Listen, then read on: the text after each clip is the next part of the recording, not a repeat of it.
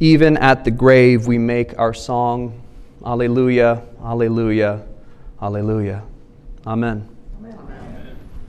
Good morning, everybody. I hope y'all are doing well this morning. I just wanted to let you know up at the top of the sermon, this is going to be a bit of a shorter one as we have some other liturgical and sacramental things going on this morning, and we got to get to those. So, even though this is going to be shorter, I promise I'll make up for it when I preach next week, maybe 20 or 30 minutes. Does that sound good to everybody? Taking that as a yes. Uh, but I just wanted to take a few minutes before we get into everything else this morning to talk about some of the connections that we see between baptism and burial. We are fortunate enough this morning to bear witness and participate in the second half of a liturgy that began 24 hours ago. Yesterday morning was the funeral and memorial service for Edith Angel.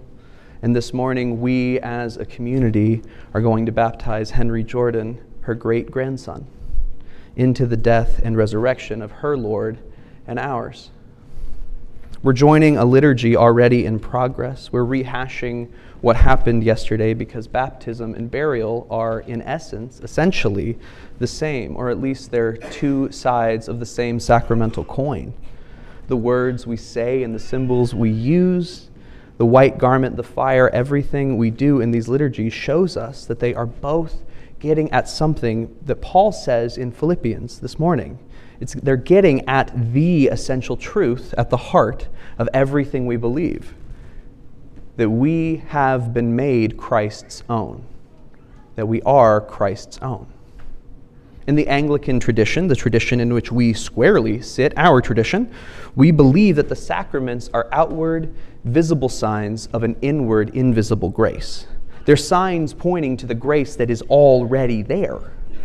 Paul, this morning in the epistle, gives his laundry list of qualifications, his own list of outward, visible signs that point to what? Like his abilities, his bona fides, his accolades, and he counts them all as loss, as rubbish, as refuse, even. They're nothing in comparison to the surpassing worth of knowing Christ. And that's what yesterday and today, our combined and continuing liturgies, burial and baptism, are all about knowing Christ, being united with Christ, being Christ's own forever, that is the whole point of this life. Burial makes clear what we proclaim in baptism that our lives are not our own, they are Christ's own. Burial is the consummation of the promise made in baptism, the promise that Christ made in John 10 that Alan referenced last week. That Christ came to give us life and give it abundantly, a life only He could give because it is His life.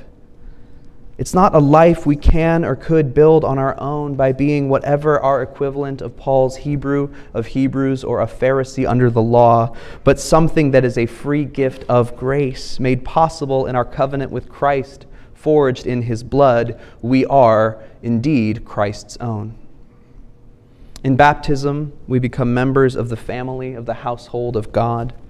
And this morning, we see members of a family by blood become members of a family by water and the Spirit, God's family.